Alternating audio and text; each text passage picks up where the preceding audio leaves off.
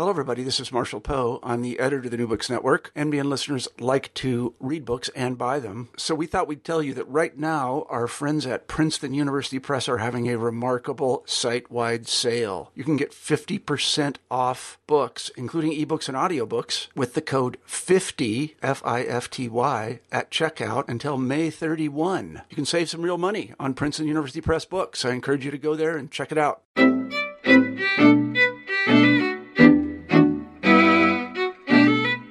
Hello, everybody, and welcome back to New Books in Jewish Studies. I'm Jason Schulman. We've got a great show for you today. My guest is Diana L. Linden, an art historian based in Claremont, California.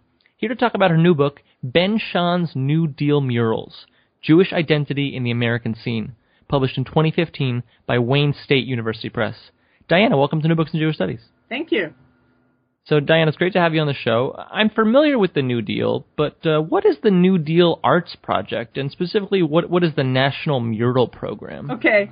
Um, during the 1930s, you know that the New Deal, FDR, and the government decided that we needed to put everyone back. Well, we needed to pe- put people back to work. And so projects were put together to build schools, post offices, our infrastructure.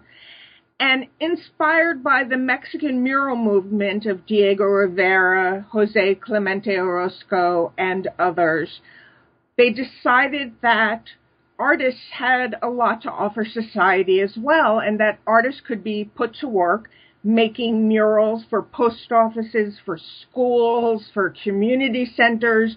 There were also artists' um, workshops, easel paintings, but I think of all the programs that were done under the New Deal Arts projects, it's the murals that people know the best, and it's the murals where Ben Shahn worked. Great. So who who was Ben Shahn?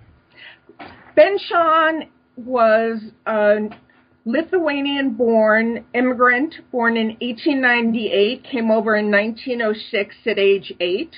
He was a New York City Jewish immigrant, secular Jew, leftist. He became famous for his images protesting the execution of Sacco and Vanzetti. He was very political, very much on the left, very passionate. He was what we called a realist artist in that he painted figurative works the human body, the human emotions, the human scene, and he wanted his paintings to stir people into political action. He was really fortunate in that he was an assistant to the great Mexican muralist Diego Rivera on murals for Rockefeller Center that were commissioned by Nelson Rockefeller and you're in New York and you've never seen them because Rockefeller had them destroyed because Diego included the head of Lenin in the paintings that were going to be in Rockefeller Center. Um, but because of working for Rivera, Ben Shahn was one of the few deal artists who knew the art of fresco as it went back to the Italian Renaissance.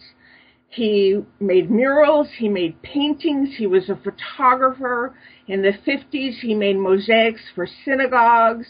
He was a printmaker, a poster maker, um, and an easel painter throughout his life. He died in 1968 and was working right up to the end. So it's the 1930s, and you know FDR wants to put people to work. They um, found this mural program to put artists to work in public spaces. Um, how did a Lithuanian-born leftist immigrant Jewish guy, I assume from New York, who grew up in New York, uh, become so involved? He wasn't the exception at this time. In the 1930s, the 1930s New Deal art programs were a great equalizer. We see more artists of color, more women artists, more immigrant artists, um, I heard someone once describe it as more artists with vowels in their last names have an opportunity to apply. So they didn't have to go to the all the academies and the elite training and clubs that wouldn't have accepted them anyway. They were talented, they could apply. A lot of these competitions were anonymous and artists were judging other artists. These were anonymous competition. And the spirit of these immigrant leftist artists, you know, they had to tone down their politics a bit to get accepted, uh, get their commissions accepted. But they were in the spirit of the times. They were pro labor, they were um, pro the working person, they were pro um, the American uh, spirit, and so they really were capturing the time and were able to have opportunities that were it not for the New Deal, they wouldn't have had. You say that Shahn was a socially engaged artist. What were some of the themes or motifs uh, of his work?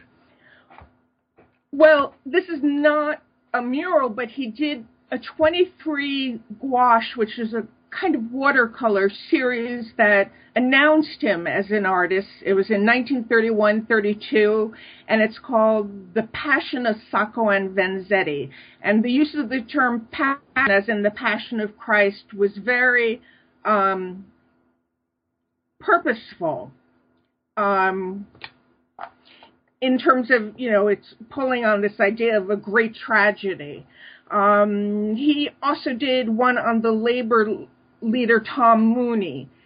Then, in terms of murals, he did one about Jewish immigration and labor unions. He did one about um, the First Amendment and and the Statue of Liberty and immigration.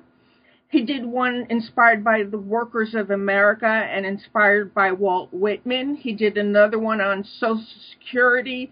And then if you jump to the 1960s, he's doing prints and graphic images of civil rights leaders. How did you get how did you get interested in Shahn? Um, you know, what's been written about him and what did you feel was uh, missing? You know, I try to think about how I first heard about him, and I don't know the first point where I knew about him, but I know when I was interested in him, it goes back to when I was college, which was a while ago, and he was not being taught. And he was not being taught in my American art courses because this was in the time when all you were taught were abstract artists and abstract expressionism, and that art was apolitical. And here I became interested in this political, realist, figurative artist. And at the time, I was really interested in issues of labor history. And if you want to do art and you want to art history and you want to do labor history, you fall upon Ben Shahn at some time. And he was my senior thesis. And then years later, I'm looking for a dissertation topic, and I came back to Ben Shahn's murals. Um, I honestly, part of it was I needed something very pragmatic. I lived and worked in Brooklyn um, and went to grad school at CUNY, the grad center, and everything was in within a train ride for me to see. And I'd always been really fascinated and passionate about murals. I loved the idea that no one can own a mural, it's for the public to own. I loved the idea that murals look like us. It's not like if you're you know, studying 18th century French art and everyone is a king or queen or royalty. And I also like the idea that you don't have to go to a museum and go by guards and check your bag and feel uncomfortable. You can just go to the post office. And I think that Ben Shahn of our New Deal muralist is the finest muralist. And he's got this great connection to Diego Rivera. So it just kind of all fe- fell together. And no one, in putting together my book, no one has ever written about all his murals. And no one had ever touched the issue of Jewish secular political identity. So there was a real ripe area that came together as a book. So tell us a little bit about his uh, American Jewish identity. Uh, first of all, would he have considered himself a Jewish artist? No, he would have hated that. And that's common of a lot of artists we we now call Jewish artists. If you go to the Jewish Museum or see, first off, most artists, I should say, hate labels. They only want to know be known by formal terms as an abstract artist or part of the New York school. So it's not that he's rejecting the term Jewish artist per se. He just doesn't want any label at all that's not an art label.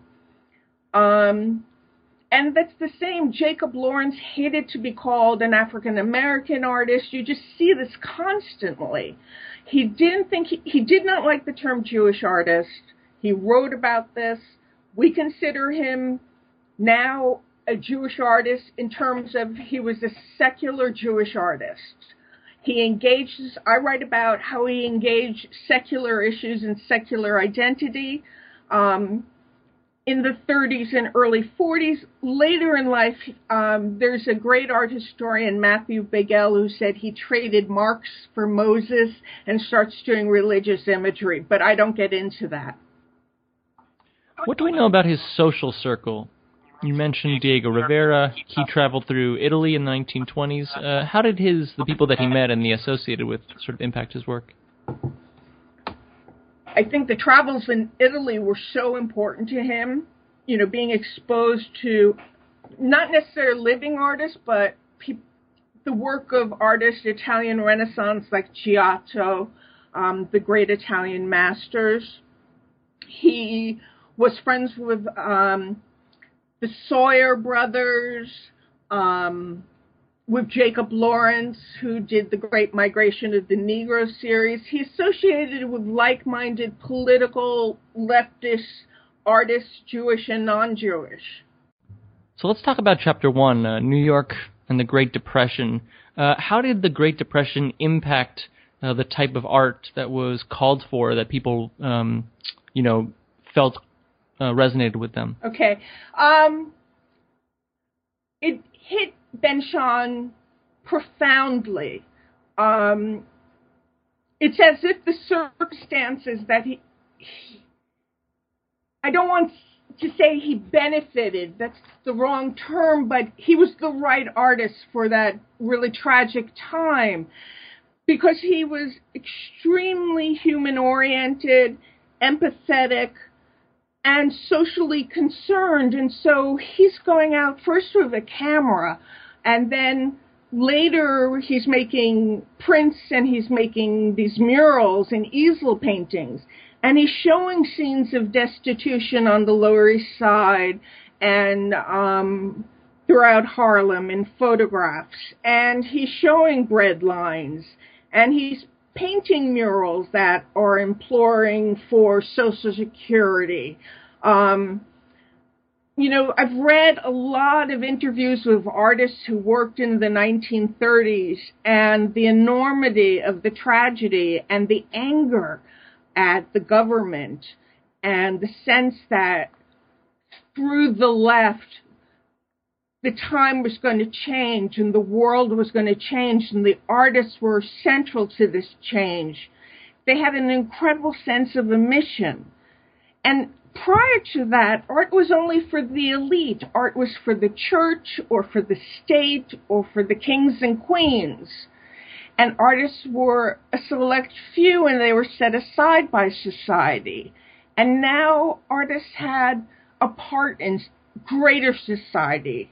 And they didn't consider themselves, you know, off in their studios. They considered themselves workers and in fact, artists unionized. There was something called the Artists Union, and they saw themselves as militant art workers. The book has a lot of colorful images, um, and obviously we can't uh, see them on a on a podcast, but I hope people will will check it out um, so that they can see what we're talking about. But maybe you can help us understand, describe to us um, the untitled fresco for the New Jersey homesteads. Um, what, what, was it? Um, what did Shahn envision? Uh, and, and what did it look like? I'm glad you. I'm very glad, of course, as an art historian, you're mentioning the images. In fact, there's over 60 color images. Majority of the images of the murals have never been reproduced before, or they've never been shown in color. So it's a real visual treat. Um, the New Jersey mur- mural is perhaps his finest mural. It's horizontal. Um, it's 48 feet wide, 12 feet high. It's monumental. It is divided in three sections, and he sub- subdivided into three sections, which were um, kind of before the present and the future, but he also talked about it as immigration and unionization and the future.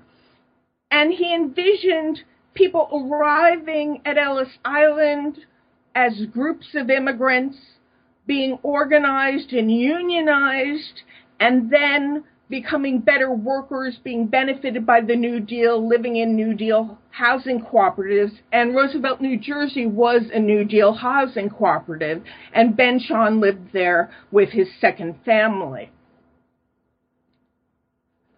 Maybe you can tell us a little bit about um, the, how Shahn viewed the mural um, as a secularization of the Passover story. Is that right? Yeah. Well, if you buy my theory, um, he what this story is, I mean, we talk about the Great Exodus and the Second Great Exodus, or the mass immigration of Jews from 1880 to 1924, when the U.S. put in the Johnson Reed Act, which stopped pretty much immigration to the U.S. So he's taking these characters, and instead of Jews going through the desert, we have Jews coming over from Ellis Island and this movement as if seeking freedom, which is what Jews were seeking here in America. And Shahn works with his his works when you start looking at other New Deal muralists, and there are a lot of bad, bad New Deal murals. He works with an aesthetic of montage. He breaks up these murals. He's got time changes. It doesn't go chronologically. It'll go 1933 to 1927, back to 19th century. So that there's sense of movement and change, which is kind of the sense of a diaspora culture. And I think that it mimics uh, the idea of passage to freedom and the whole idea of the Passover story. And so, what happened with the homestead? It didn't end up being a, sort of a happy ending to no, the story, right? No, it wasn't. I guess I should say the Jersey homesteads um, was this uh, social experiment funded by the U.S. government to house socialist Jewish garment workers who were unemployed because of the Great Depression. It was all the buildings were Bauhaus influenced. The architect was a then unknown, now celebrate Louis Kahn. And it was to have factories and farms. Um, and it was that they would be totally self-sufficient and it was a total failure because they could these were garment workers they did not know how to farm they knew how to sew garments um, but it became kind of an artist community. It's still in existence today. There's about 900 families. Um, it's really sad sometimes the new people who move in just want it to look like an everyday suburb, so they do things like put aluminum siding on top of this gorgeous Bauhaus buildings and pitched roofs with Santa Clauses on top. So they've changed the original form and function of the buildings. But you can just show up and go into what is now the school and see this incredible mural, and they're very proud of it. The next case study in the book looks at the Bronx Central Post Office. Uh, tell us a little bit about the mural that uh, that Shahn created for, for that uh, public space. This was a closed competition, meaning that Ben Shahn sent in his designs anonymously. There were 13 individual panels. So in the Jersey homestead, it was this wide 48 foot expanse. These were set apart by architectural structure, so he couldn't do a continuous narrative. And he was inspired by the great poet Walt Whitman and his poem, I Hear America Singing. And he decided in his words, Ben Shahn decided to um, teach those chauvinistic New Yorkers who don't know anything beyond New York what work was like. So he doesn't have any of the industries of New York City, no garment workers, um, and he focuses on industry, technology, and agriculture throughout the U.S. And some of this is based on photographs he took in the Midwest and in the South for the Farm Security Administration. That was another New Deal program. So it shows all of these figures are busily at work. They don't face you because they're too busy picking up, uh, picking cotton, baling hay, spooling thread, um, working on cars to stop and look at you. There's a beautiful tawny color to all the images, which kind of works with the copper and tawny color of the building. And at center is this powerful panel of Walt Whitman, who looks like a combination of Karl Marx and Moses, pointing at a blackboard with lines of his poetry written out. And it's very hard for us today to think that Walt Whitman would be cause a, quite a stir, but the mural was almost canceled because the local Catholic archdiocese objected to the words of Whitman. They felt it was anti Christian, anti religion, and there was an organized letter writing campaign to stop Shahn, to stop the mural, and ultimately Shahn had a hard choice. Um, and he had to change the Whitman words. He still got Whitman up there, but he had to alter his original meaning. And so we talk so much today and we hear so much about censorship and government patronage. It goes way back to the 1930s. There's always been this kind of controversy, even with someone we don't think of controversial, perhaps, as uh, Walt Whitman or Ben Shahn. Mm-hmm. And then finally, you look at uh, two two instances where you compare the St. Louis Post Office fresco proposal with the um, uh, First Amendment uh, mural in Queens, uh, the, the, easel painting. Uh, maybe you can tell us sort of why you picked these two. Tell us a little bit about them. And this was in the late 1930s, so this is sort of a time of rising anti-Semitism, right? How, how did that affect Shahn's uh, painting? Well, there are little, tu- there are touches of his awareness of rising anti-Semitism in the Jersey Homesteads mural it's the only mural in the whole of the New Deal mural projects that references Nazi Germany. It has a Nazi figure in it holding up signs in German that say Germans beware, um, Jews not welcome here, and it has an image of Kristallnacht as well as going back to the 19th century, a scene of a pogrom. Um, and in the Bronx controversy, he responds to the Catholic Church with the use of the word verboten, um, very purposely using German and this, this word of censorship um, and stopping people.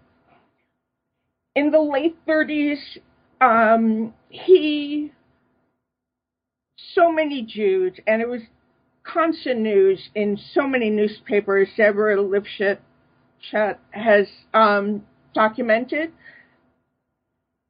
were writing about the rising problems, the rise of Hitler, and what was happening to Jews. And Shahn was aware of this. And the city of St. Louis put out a call for a mural proposal, a competition this was like the biggest mural competition at the time. I think it, it carried a fee of $28,000, which covered all your supplies and your assistance, so you don't pocket all that money. That would have been unbelievable in the Great Depression. But um, they said they asked for murals that celebrated the local post office and the delivery of the mail, which is about as boring as you can think of and also just very myopic. Now, if Ben Shahn wanted to play it safe, he would have just done the happy postmail, uh, postman delivering his mail on his rounds. But he had an idea that something more important needed to be addressed. So there were nine panels in this proposal, and he did sketches, and a couple of them were of scenes in Missouri and the mighty Mississippi. Then he does about four on the First Amendment tenants not at all requested in the proposal, uh, the call for ideas. And then he does these incredible two images, both called immigration, and they contrast within these these two panels um, people arriving in America and fleeing war. Um, they're really two of the most charged images you see in the 1930s, and they're directly addressing what is happening in Europe and what had happened in the past to Jews in Europe as well, saying, we've been at this point before, we need immigration once again. And of course, people like Breckinridge Long and FDR's um, advisors are not helping the Jews. Internationally, no one is helping the Jews. And it's at this time that the SS St. Louis is going on its hopeless voyage, coming, they hope, to the United States to transfer over uh, these stateless Jews who originally were from Germany but get turned away and are sent back to Europe and distributed throughout several European countries. What I argue is that Ben Shahn is not literally saying this is my response to the exact SS St. Louis, but it's his response to the lack of opportunity, the lack of immigration, the rise of Hitler. And what he does is he takes those nine panels. He was refused the competition. He was told by officials that his work, this is kind of political speak or uh, government jargon, it contained too many political distractions, and that wouldn't work in the Midwest he was asked, invited to condense his mural and present it for a state uh, a post office in Queens, New York. He gets rid of the exact scenes of immigration.